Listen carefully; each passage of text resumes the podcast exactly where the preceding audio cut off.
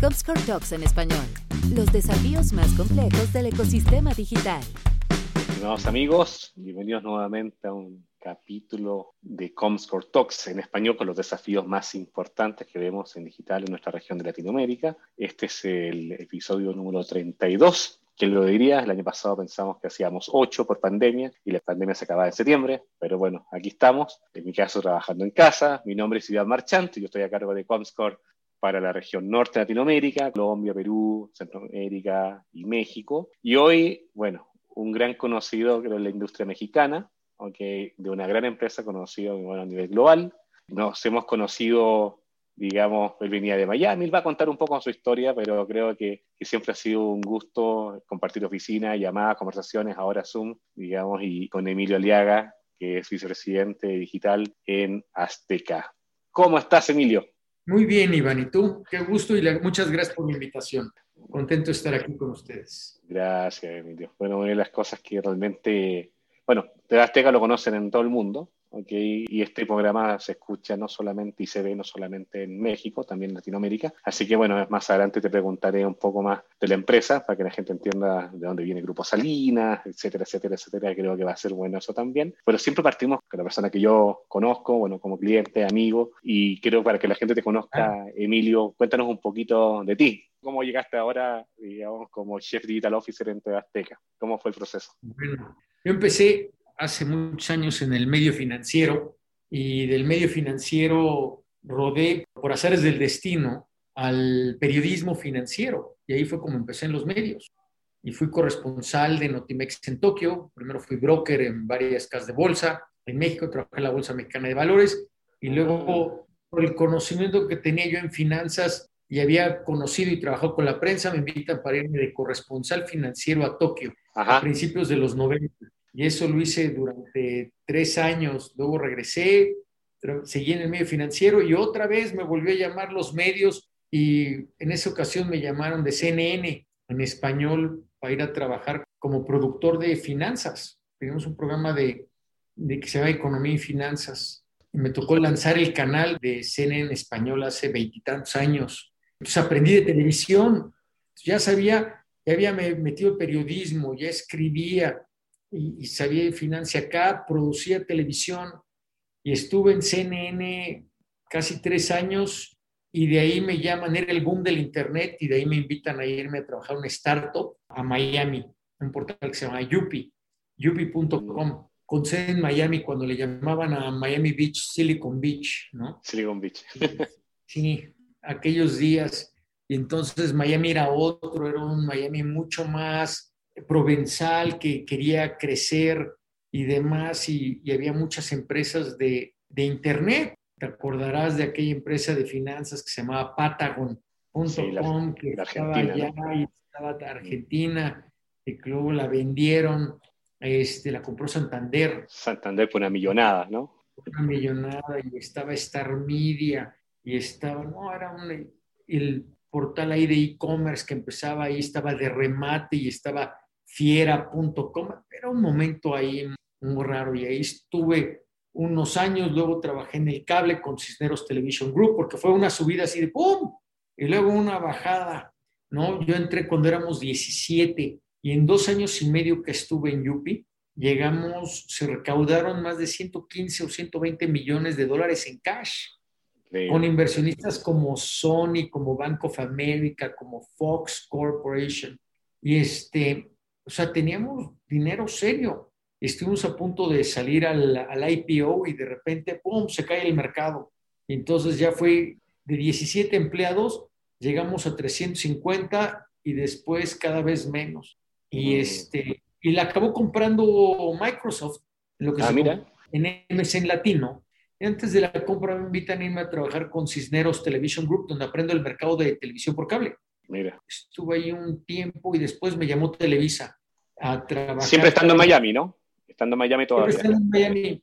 Estaba en Atlanta, para CNN estuve en Atlanta, de Atlanta me fui a Miami, ahí estuve casi cuatro años en Miami, y este, cuatro o cinco años, y de ahí de 2019 a 2004, sí, como tres, cuatro años y medio, ¿no? Llegué a cumplir los Me invitaron a ir a trabajar a Televisa, lo que era esmas.com, y empecé manejando la parte del contenido y después muy pronto me empezaron a dar más responsabilidades y empecé a manejar la parte de nuevos negocios y empecé a manejar toda la parte de multimedia y teníamos una tienda de, de música que en aquella época se llamaba Tarabú y luego empecé a manejar la parte de video y empecé a manejar todo, manejaba toda la operación, menos lo que era sistemas, administración ilegal, manejaba toda esa parte. Y de ahí me invitaron a irme a Televisa, me invitó a irme a trabajar a, a Univisión.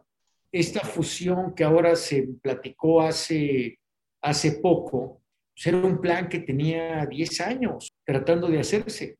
Y cuando había la intención y había las ganas y todo, y Beto Ciurana, que gran amigo, mentor y mi jefe, probablemente la persona más cercana o las más cercanas de mi vida de los últimos 10 años, este, me invita a irme con él, a, porque iba él a tomar un puesto ahí de, iba a ser presidente o tomó el puesto de presidente de contenido y entretenimiento, programación y contenido. Entonces veía toda la parte de entretenimiento como parte de las nuevas responsabilidades iba a cachar toda la parte digital de Univision, de entretenimiento, porque ahí está muy dividido la parte de noticias, lo manejaba una persona, deportes, que lo manejaba Juan Carlos Rodríguez y lo sigue manejando, y entretenimiento.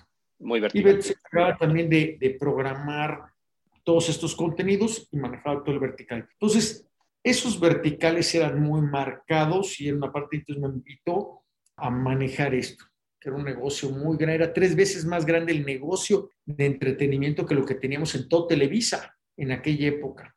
Y este era un buen puesto, era como vicepresidente y era conocer el mercado del US Hispanic, conocer otra versión del mundo y es completamente diferente. Te sorprenderías de ver cuán diferente es el mercado mexicano, por así llamarlo, con el mercado hispano. Aunque creyéramos, podríamos creer que hay muchas cosas los talentos que sigue la gente allá son diferentes a los de acá. El mercado, la esencia es muy diferente. Y después dejé Univision, puse un negocio de, de realidad virtual y abrí un arcade de realidad virtual y poco tiempo después cuando estamos armando todo esto me invitó otra vez Beto para venir acá a manejar el área de Azteca Digital, este, invitado por Benjamín Salinas, ¿no? Con quien había platicado y le había dicho yo cómo veía las cosas y y aquí estoy. Llevo tres años y medio acá y este, muy contento, muy agradecido y muy orgulloso de lo que hemos hecho. Ese soy yo, en pocas palabras. Oye, menos que era, que era pocas empresas, ¿no? Impresionante el, y el salto. Y antes de preguntarte más de Azteca, dijiste algo muy, antes que se me olvide, súper interesante. La diferencia entre el usuario de contenidos hispánico, de US Hispanic, con el, bueno, mexicano o latino en general ya dijiste algo, el tema de los, digamos, las estrellas que sigue o los influencers que se son distintos. ¿Qué más ves de distinto? Porque creo que es un punto súper interesante. Fíjate, hablando del, te voy a dar varios puntos. En la parte del contenido, por ejemplo, allá los, muchos de los gruperos, los, hay unas, las horóscopos de, de Durango, que aquí en mi vida los había oído, pues allá son relevantes. Chiqui Rivera sale allá todos los días en la prensa, ¿no? Este, y aquí pues, la conozco, pero no es lo que Larry Hernández, bueno, es un ídolo. Allá, este, todos los reggaetoneros, esa parte, Romeo Santos, aquí tiene una participación, son parte, pero allá son fundamentales en las cosas. Eso como parte de entretenimiento. Y cuando lo ves como la parte del negocio, tienes que pensar que en Estados Unidos es un país de una sobredemanda. El reto allá es el inventario. Entonces tus incentivos van a cómo cumples las campañas de publicidad. El problema no es vender per se. Tiene su chiste, no te voy a decir que te lo roban, pero cuando tienes unos CPMs en Programmatic de 10 dólares por CPM, eso es un premium CPM en México. Sí. Es, claro, y allá un premium CPM va a ser de 60 dólares, ¿no?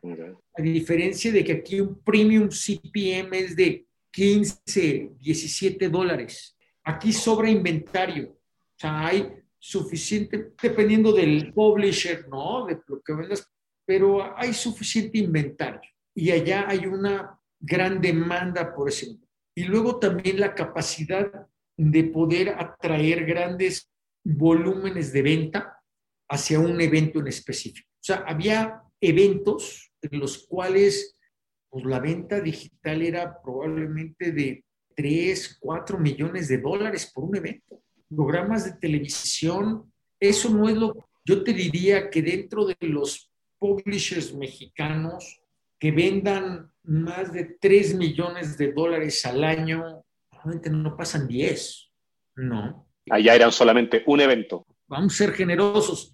15, no pueden ser en 15 o 20, te lo pongo para decir, bueno, no seas tan... En todo México. Claro. No hay 20, más de 20 publishers que vendan más de 3 millones de dólares. Y allá probablemente se hacía en un evento o en un show. Entonces, cambiaban las cosas muchísimo, ¿no? Esos son algunos de las, de las grandes diferencias. Enorme pero creo que es un aprendizaje que está maravilloso para la gente que obviamente todos tienen la idea de, vender a Estados Unidos, obviamente las condiciones son otras, el mercado es otro y obviamente aquí tienes experiencia y tú justamente de ahí, ahí la tienes. Oye, Emilio, de las cosas que creo que vale la pena entender después del pasado, bueno, de, de negocios financieros, etcétera, noticias, después Televisa, etcétera. Cuando llegaste después de, de Miami, ya a México, ¿no? Tú siendo mexicano, pero vivías afuera, llegando a tu país ¿Qué retos encontraste hace tres años en Tebasteca? Como la visión digitalizar, ordenar, etcétera. ¿Qué fue lo que más te moviste, movió el piso, digamos, que hay que empezar a ordenar la casa? Fíjate que fue un, este, fue muy interesante. Tebasteca pensaba que la manera de crecer y de estar era no tener una plataforma propia, sino montarte solo en las plataformas de terceros. Y yo pensaba diferente. Yo creo que las plataformas de terceros son una parte fundamental o importante, pero el core es tu plataforma. Lo que le llaman en Estados Unidos tu own and operated, porque es donde tú puedes vender, donde tú puedes moverle, donde tú puedes comercializar. Flexibilidad. Eh, flexibilidad, donde tú tienes la data, donde tú sabes la experiencia del usuario. A diferencia de lo aviento y lo pongo en cualquier lado, te va a tocar la cuarta parte de lo que es. No es sustentable tratar de, llegar a tener todo eso, ¿no? Este, y creo que eso fue una de las cosas más grandes de esencia que encontré. Y luego yo viniendo de, de una formación muy entrepreneur, muy de... Porque para vivir en el mundo digital, aunque estés en una empresa grande, si viviste realmente digital, es que eres un entrepreneur. ¿Entrepreneur en qué sentido? Muchos pueden decir, no, entrepreneur es cuando no tienes para pagar la nómina. De acuerdo. Ese es uno de los perks que tiene el poder trabajar por una empresa. Yo te puedo decir que nosotros en Azteca Digital somos muy rentables. Y una de las cosas, y no lo éramos cuando y hacemos escalas, economías de escala para con la televisión. Y nos apalancamos de ella, pero no dependemos el 100% de ella. Vemos el negocio mucho más grande que eso. Es una, es una parte vital, pero vemos más allá. Y cuando vives como entrepreneur, ¿qué significa eso? Que tienes que reinventar todos los días. Que lo que funciona hoy no funciona mañana y lo que funciona mañana no funciona pasado. Y también quiere decir que tienes que tratar de buscar la mayor rentabilidad y la mayor eficiencia y que cuidas los costos todos los días. Y en el momento que tú pierdes tu norte, tienes que encontrarlo rápidamente, que tienes que, que saber reportar y tienes que saber agarrar y así como en algunos casos tienes tus inversionistas en otro lado, tú tienes aquí a tus, a tus jefes que que apuestan y que tienes que hacer una rendición de cuentas. Ahora, gran parte de ese. Y otro de los puntos como en esa mentalidad de entrepreneur es de que si tú ves una oportunidad de crecimiento, tienes que tratar de crecer lo más rápido posible. Sólido, pero rápido. Y también otra parte es de que no tienes miedo a pedir dinero. Yo veo una oportunidad y veo que estamos creciendo. Donde no funciona, rápido lo cierro rápido cierro la llave, rápido lo aviso, lo analizo, vemos, no vamos a seguir aquí, señores, por aquí no sigamos. Oye, pero por aquí no sigamos y tratemos de que el hit sea lo menos fuerte y vas cuidándolo. Pero cuando ves oportunidades y ves cosas en el futuro, no te tiembla la mano, no te puede temblar la mano. Tienes que pensar de que tienes la responsabilidad de tratar de crecer lo más rápido posible. Y en lugar de ir a levantar lana, pues vas y levantas lana con tus jefes. Y les pides y les dices, aquí está, aprendes a hacer un business plan, a ver cómo vas a recuperar esto, en cuánto tiempo, cómo va a ser y le meten. Entonces, y eso ha sido muchas de las cosas que hemos cambiado aquí, que nos ha ayudado a, a, crecer, a, a, tener una operación de primera, una operación estable y donde, donde jugamos muy bien el juego digital. Qué maravilla. Y súper buen consejo que mandas, ¿eh? el tema de tomar decisiones difíciles, se toman lo antes posible, porque si no es un desgaste de dinero enorme y de energía, etcétera. Así que excelente aplicación. Sí. Y se vale decir, ¿sabes qué? Esto no está jalando. Claro. This is not working out, esto no está jalando y vamos a movernos. El problema yo creo que en la vida no es equivocarse porque nadie, absolutamente nadie es perfecto. Y todos, absolutamente todos los grandes en el mundo y los grandes empresarios y los ejecutivos, como, o sea, todos algunos no somos. El problema es no remediarlo lo más rápido posible. Y, este, y en eso creo que hemos sido conscientes de poder agarrar, ser honestos, agarrar y decir, esto no va, esto sí está jalando, esto está viendo, vámonos para allá y tratar de ir lo más rápido. Yo te puedo decir que dentro de esa manera de pensar y que lo he platicado lógicamente ¿no? con mis jefes, y les digo, vamos y, te acostumbras a dar esa rendición de cuentas, donde tienes tú que ser honesto y decir, pues esto va así, va bien o va a la mitad o vamos mal, o si vamos mal, ¿qué vamos a hacer? O vamos bien acá, ¿qué vamos a hacer? Y cómo la suma de todo va. Pero ha habido momentos en los cuales yo les he dicho en algunos proyectos, algunas cosas, oye, estamos trabajando en esto, estamos metiendo, y les digo, we crack the code, cuando sepamos ya, porque ahorita con nuestros propios recursos vamos a encontrar, pero cuando sabemos ya, ya encontramos para dónde y cuál es el catalizador de las cosas y hacia dónde vamos, te voy a empezar a pedir dinero. Y me digo, no me empieces a pedir, pídeme todo lo que necesites, que ese no es el problema. El problema es que ya sé que sepamos para dónde, dale con todo, ¿no? Y este, y creo que soy muy afortunado porque trabajo en una empresa donde con el liderazgo de, de Benjamín Salinas, de mi jefe, este, te dejan crear, te dejan pensar y, y te dejan tomar riesgos, ¿no? Y sí somos una empresa súper progresiva, súper, este, que innovamos y que tenemos claro hacia dónde vamos. Y no hay bronca si te equivocas. Maravilla. El problema es no hacer nada. El quedarte con los brazos cruzados para no equivocarte es lo único.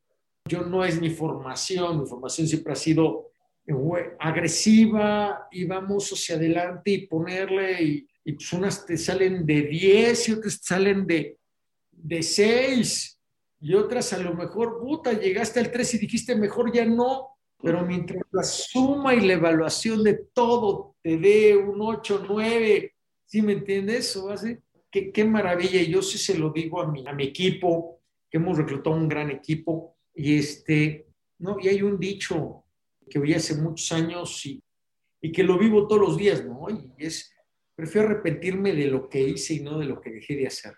Por supuesto. Entonces, no me quedo con ganas. Y justamente siempre también digo lo mismo, ¿no? Mejor que me reten por hacer que por no hacer. Coincido plenamente. O sea, oye, ¿por qué hicimos, tratamos esto?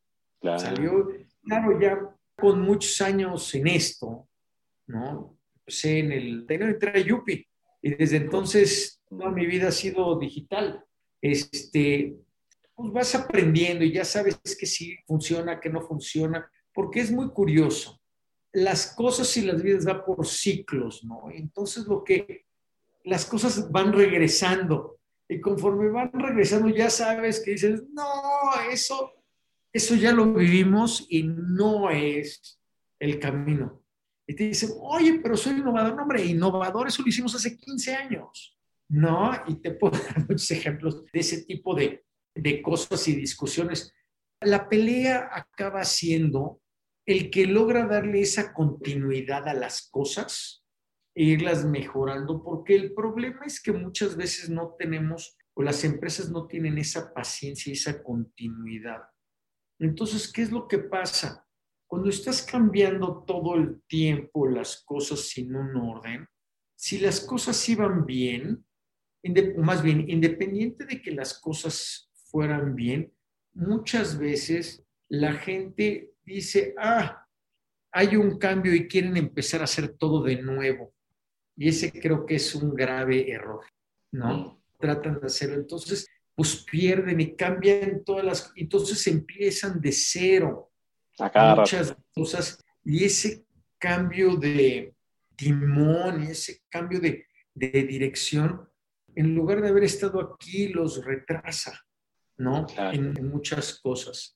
Pero creo que lo bonito de nuestra industria es de que se mueve mucho y cambia todos los días. Y eso lo hace entretenido. Incluso, eso lo hace. Sí, oye, de las cosas que creo que es muy apasionante de tu trabajo, Emilio, es, bueno, estás ser un, gran creador de contenidos, ¿no? Donde quizás, bueno, cuando ya esté tres años, el negocio digital era así, ¿ok? Y televisión obviamente enorme, se me sale la pantalla, así. Y bueno, hemos visto la evolución de televisión en todo el mundo. Hoy ya, se, hoy ya se están, hoy empezamos a pintar un poquito más, ya... Eso, y justamente es eso, o sea, ¿cómo viviste ese momento de que, bueno, de que el aporte al negocio total era quizás así, cómo convencer, ya has contado un poquito de que, bueno, hay que tomar riesgo, etcétera, aprender, pero ahora cómo estás viviendo que estás amortiguando quizás las bajas inversiones en televisión, cómo un poco la estrategia ahí, cómo te estás plantando frente a los anunciantes o los equipos comerciales para dar una, una idea de que, bueno, son una empresa de contenidos y tienes todo este abanico de posibilidades tanto en digital como en televisión. Es una buena pregunta. Fíjate que yo creo que el gran, hasta ahora, o hasta hace pocos años, yo creo que se empiezan a dar cuenta o se empieza a sentir en el mercado más la escalabilidad o la escala que puede tener, la importancia que tiene la parte digital dentro de una empresa de medios. Se ha hablado mucho, pero la realidad es de que pues no necesariamente es porque lo piensen o lo digan, yo te puedo decir que en otras de las empresas, porque he sido de los pocos afortunados, que puedo estar en las tres empresas de medios más grande y de contenido más grande de, habla hispana, Televisa, Univisión y, y, Azteca. Y en cada uno de ellos, te repito, he sido muy afortunado y agradecido con cada uno de, de ellas porque fueron magníficas experiencias en las cuales veías la miopía Claro, éramos un negocio pequeñito y lo podría entender, pero fue una miopía por no ver que el futuro estaba ahí. Hoy sería otra historia, completamente. Pero también entiendo que había que invertir y había que ponerlo. Por eso hoy te digo que el gran liderazgo de, de, de Benjamín, ¿no? Que apuesta, que ve y que le dedica tiempo. O sea, tú te das cuenta que te empiezas a ser relevante cuando ya pintas en el estado de resultados. Claro, es el tema. Cuando no estás en otros. Y cuando si no nos va bien, porque esperan que nosotros crezcamos, no, y reportemos y pongamos, y que te dicen, oye, ¿qué hacemos para hacerlo? Oye, y tú estás creciendo, ¿cómo le hacemos para crecer más? Y ves cómo empieza a hacer esas compensaciones. En otros lados, tú veías esa miopía que era de, pues no lo inviertan.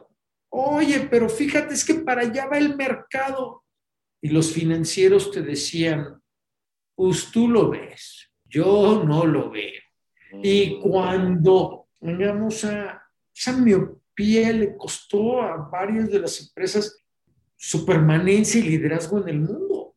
Por supuesto. Porque no supieron verlo. O sea, tenías que, ponerle. O, sea, a veces yo creo que cada peso que se invierte, cuando lo haces bien y jugándole, te da 20 veces el retorno cada peso que le metes. Y yo creo que esa parte lo hizo muy complicado. Y cuando venían, porque el mercado no estaba listo a veces, pero mira, el que sembró fue el que pudo llegar. Entonces, sí, hoy, cuando te sientas en la mesa al lado de todo el equipo de la televisión y de ventas, y formas parte de ese grupo donde trabajamos el futuro de la televisora y, y, analizamos el negocio, te das cuenta de que antes no te invitaban porque no significabas, ¿no? O sea, y hoy ven que, que pues sí representa un porcentaje importante y de que seguimos creciendo y mientras hay otras partes del medio que van mucho más apretados, pues tú, la industria va creciendo y el reto es crecer arriba de la industria. Y una de las cosas que, que peleo para nosotros es y con mi equipo es, señores, tenemos que ser arriba de la industria. Tenemos todo lo que necesitamos para hacerlo, vamos a buscarlo. Y creo que el mercado se ha vuelto más maduro, ¿no? Sí creo que hay una concentración muy clara entre un par de players y, sin y el resto nos repartimos todo lo demás y el reto es hacernos relevantes dentro de toda la industria. Oye, ¿y te tocaron alguna conversación en tu carrera de, no, esto va a canibalizar nuestros esfuerzos en televisión, así que tú no lo hagas, no repliques? ¿Te tocaron ese tipo de conversaciones? Si eres, no digas dónde, ¿ah? pero ¿te tocó también luchar contra eso? Me, uh, pero por supuesto que me tocó. Mira, yo entré a televisión ya empezando a hacer esto en 2003. Imagínate que te decían, no lo pongas. No lo ¿Por qué lo pones en vivo? Y no vamos a poner una pleca y decir, también lo puedes ver acá porque nos quitas ojos. Güey, o sea, si en realidad te preocupas porque te vamos a quitar unos ojos, qué cerca ves la vida, le digo, qué poco crees en tu medio. Le digo, porque sí te voy a decir una cosa, a la larga, sí les vamos a quitar. Y no es que les quites ojos, es que es un complemento. Hoy se mide la, ya empezamos a medir, ya se mide, y se ha tardado, ha sido lento, obsoleto, muy complicado el tratar de unir esas audiencias, de probar ese extended reach, de poder demostrar que son ojos diferentes los que están viendo a la tele, a los que están viendo acá, para que realmente sean incrementales.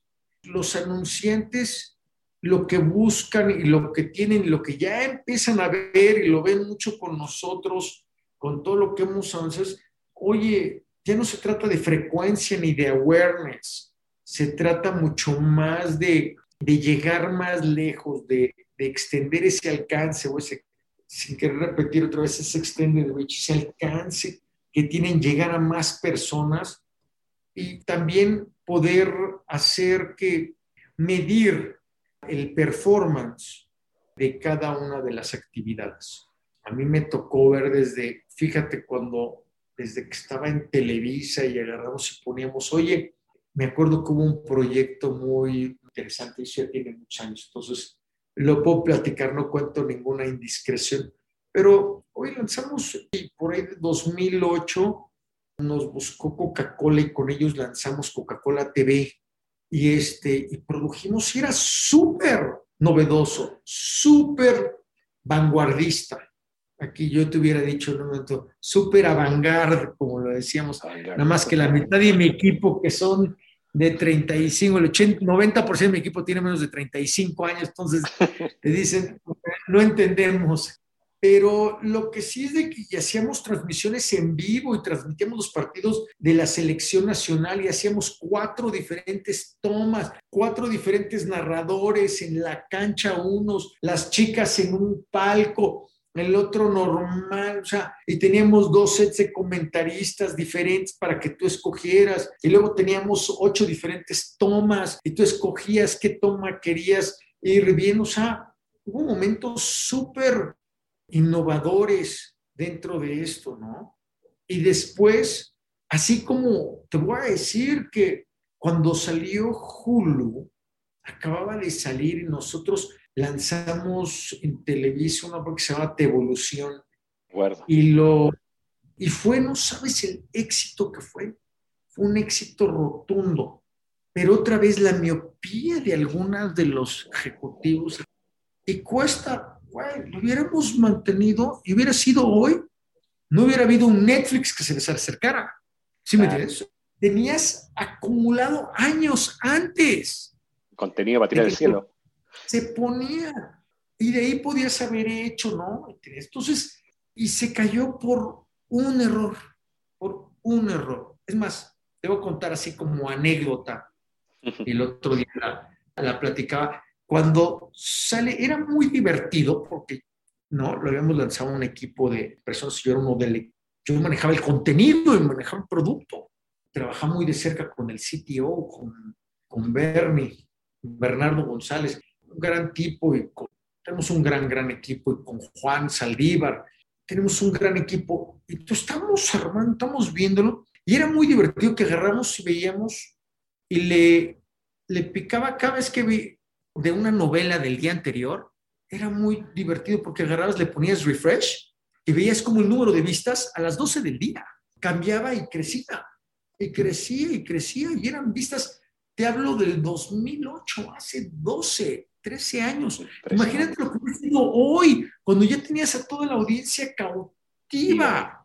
En aquella época, fíjate, me acuerdo perfecto, el video que más vistas tuvo en 48 horas, en aquel momento, fue el final de una telenovela, que todavía mm. está ahorita, están repitiendo en televisión, que se llama Mañana es para siempre y en 48 horas tenía casi 600 mil vistas, hace 12 años. Imagínate.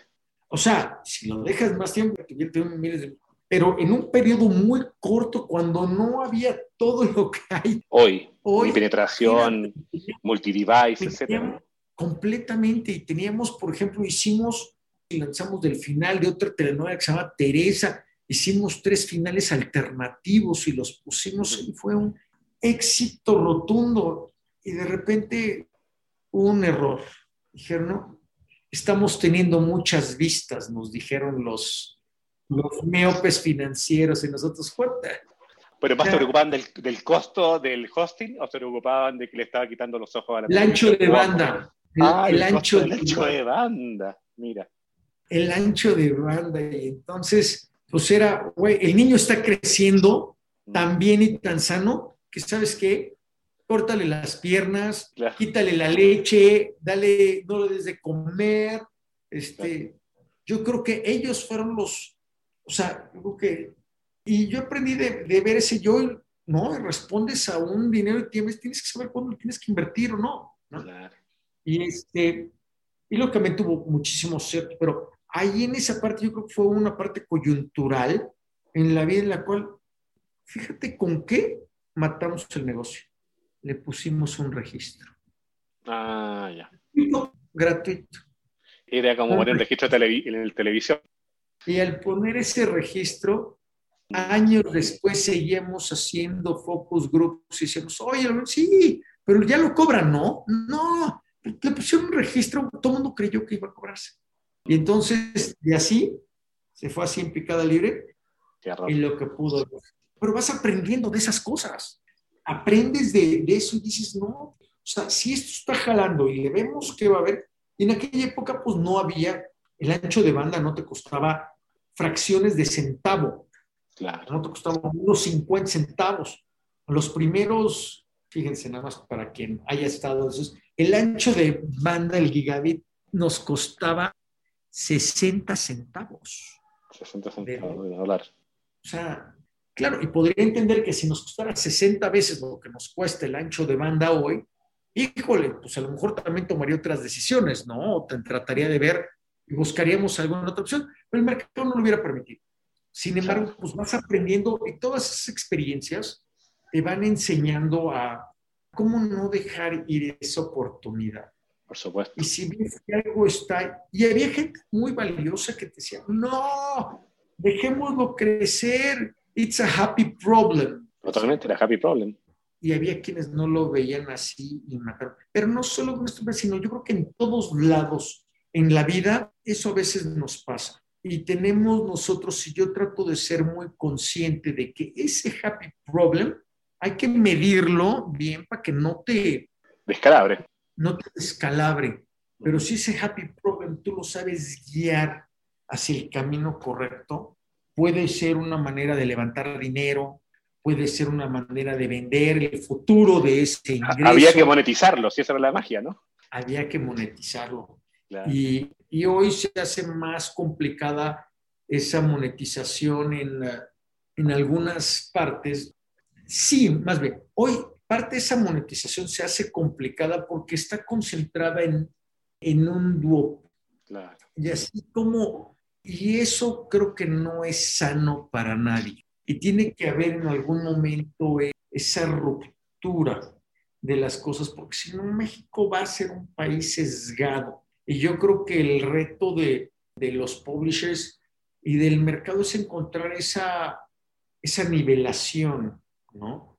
Cuando tú buceas, te dicen, tienes que encontrar tu balance, tu buoyancy, cómo flotas, ese lugar donde donde se alineen las cosas que el mercado tiene que, que, irlo alineando y nosotros tenemos que seguir invirtiendo para tratar de llegar ahí. Y ahí creo que, bueno, ustedes tienen una casa en el contenido de años, que creo es una ventaja enorme. Y aparte, otra cosa, reconocimiento, especialmente ahora con el tema cookies, que todos sabemos, se van las third party cookies de Chrome, etcétera, inicia el año siguiente. Y ahí viene la importancia también de los datos, Emilio. ¿Cómo lo están visualizando ustedes para adelante? Ya me contaste el pasado, ahora para adelante. ¿Cómo visualizas este, estos contenidos de Azteca y esa, digamos, esa unión de data que tienen ustedes como Grupo Salinas para generar, obviamente, más negocio publicitario pensando en el beneficio de los anunciantes, ¿no? En este nuevo mundo.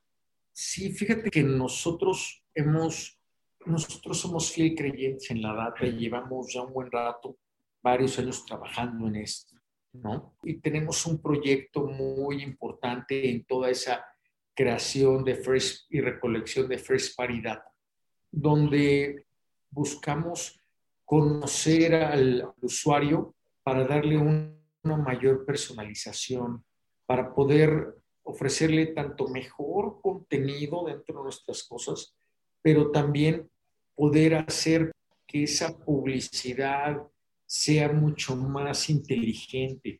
Y estamos trabajando muy en conjunto también con las diferentes empresas del Grupo Salinas, de la cual formamos parte en TV Azteca, ¿no? Y estamos haciendo sinergias con cada una de ellas, ¿no? Que va desde Electra, está con el banco, está con Círculo de Crédito, con Itálica, nosotros. Entonces, sí, yo creo que el, el futuro del, del, mercado y el futuro de las cosas, todo va ligado hacia performance, hacia esos CPAs, ¿no? Cost per action.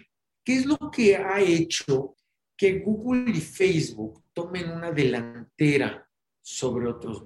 Nosotros estamos trabajando muy seriamente sobre esto y muy pronto podremos enseñarles mucho más de lo que va todo este scope y este proyecto, pero yo creo que el anunciante y gran parte de las cosas es cómo le demostramos al anunciante de que cada peso que invierte se los regresamos por varias veces.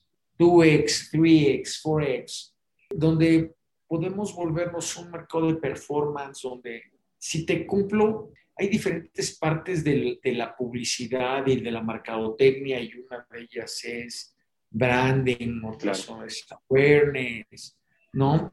Y hay otra que es performance. Yo creo que hoy es muy visto que el mercado va, gran parte de él está enfilado hacia eso. Y yo creo que, que nosotros estamos en una muy buena posición y vamos a ser un player muy grande e importante en eso. Bien, yo creo que también igual, obviamente, por, por, el conocimiento que tienen por televisión y la creación, la potencial creación de marcas que sea relevante por el negocio de televisión, que siempre ha sido un, negocio de branding, creo que igual siempre sí es, un, es parte del negocio principal. En eso también supongo que dentro de las capacidades que tienen ustedes también está Brandes Content, Eh, ¿Cómo significa y cómo lo ven ustedes como oportunidad de negocio también, como un ofrecimiento a los anunciantes hoy?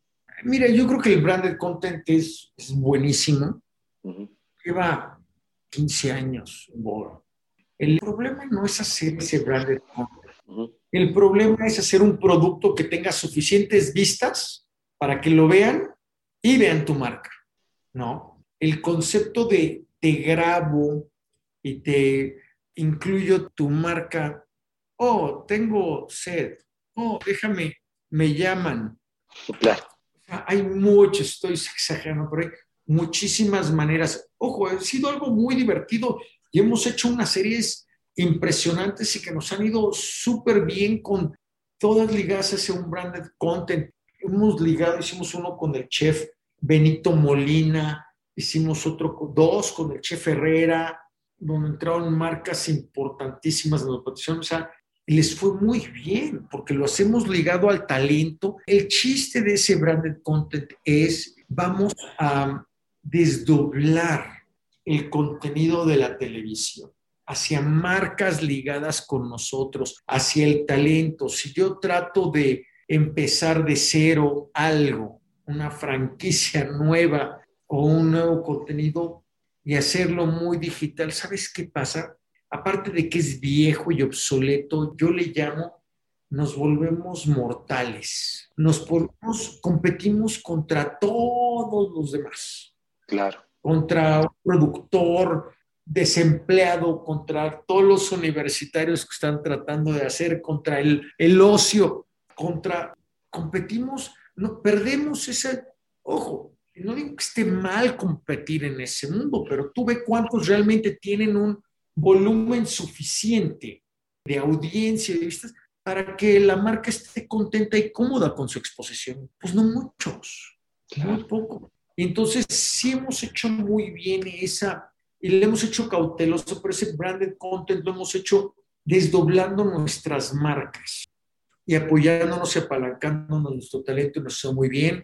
Ahora viene, a partir de el 26 de mayo, vamos a lanzar un nuevo como docu-series 100% digital que va a estar solo en las plataformas que se llama, que es un docu-series de Luis García, se llama Sus mm. tres vidas.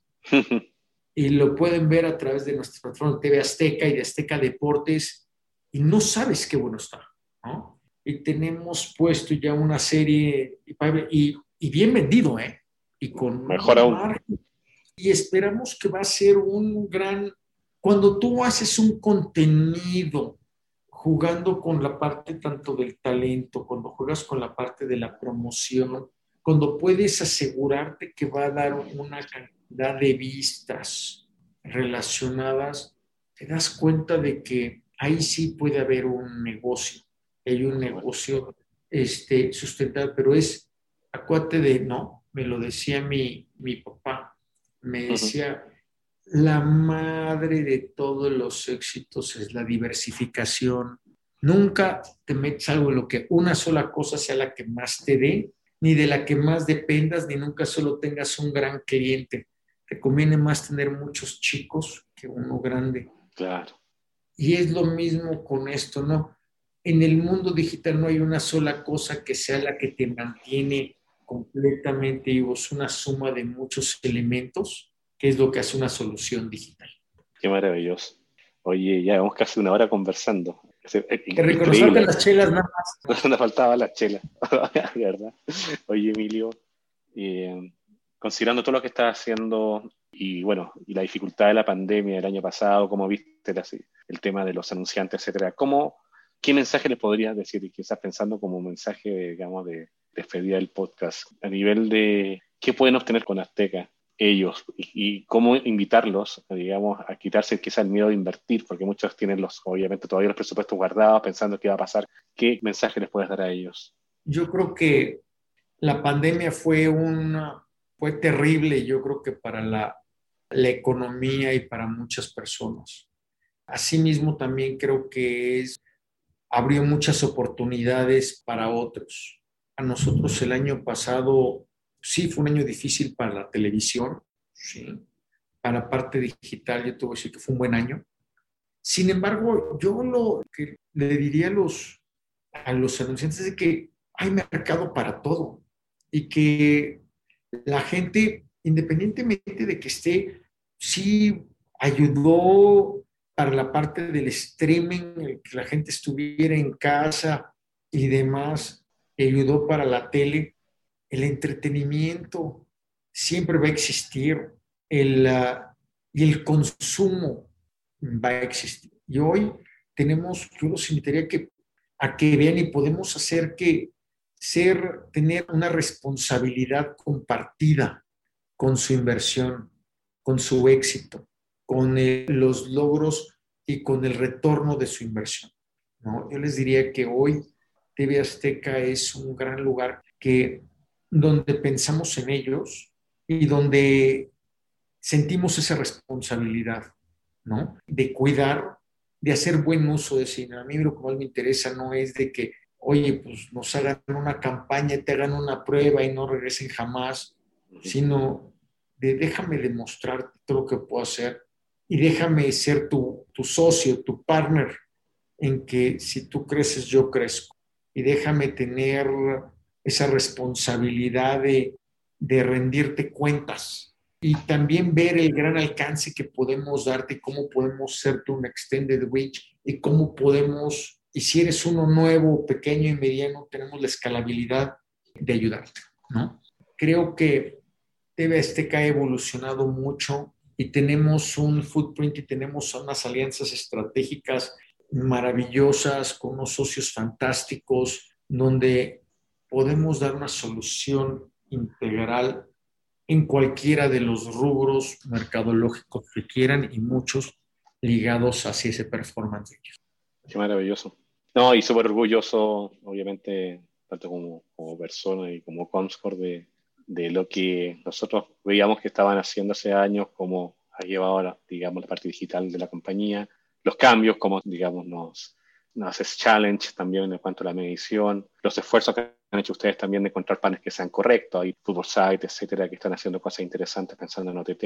El tema de los datos que me compartiste también, son una empresa enorme que también tiene acceso, bueno, un Banco Azteca, Total Play, que son parte del grupo, etcétera, hay un montón de empresas, Electra, que creo que, bueno, el camino está bastante bien sembrado, Emilio.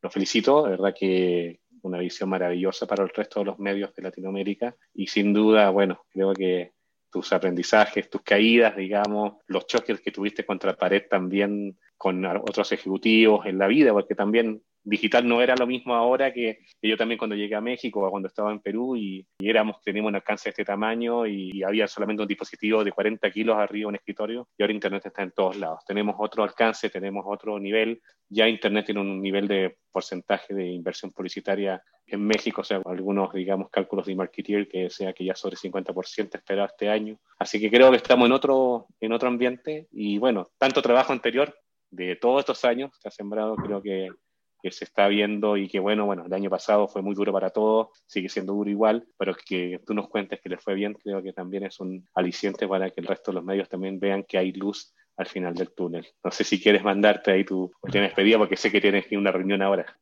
Muchas gracias. No, te agradezco mucho la invitación. La verdad es de que te agradezco la plática. Efectivamente, somos amigos y tenemos lo mejor 15 años, 17 años de, por las tres empresas que de los que pasado siempre hemos coincidido y creo que, que agradezco la iniciativa, creo que este tipo de conversaciones son buenísimas y espero que hayamos podido aportar algo para quien nos escuche, ¿no? De todas maneras, entonces, bueno, un gran abrazo.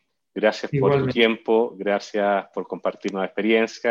Mucha gente comparte solamente lo bueno, contar lo difícil y contar, digamos, lo malo a veces como que da cosas, así que también tu visión maravillosa. Y bueno, y espero que a todos los que nos estuvieron acompañando en este capítulo lo hayan disfrutado como yo. Un abrazo chicos y esto fue Comscore Talks, el episodio 32, los desafíos más importantes de Internet en la región. Estuvimos con Emilio Aliaga, que dirige Internet en Tebasteca. Muchas gracias, Emilio. Un abrazo, que estés muy bien. Gracias, Iván. Que estés muy bien. ¿eh? Hasta luego. Saludos a todos. Comscore Talks en español.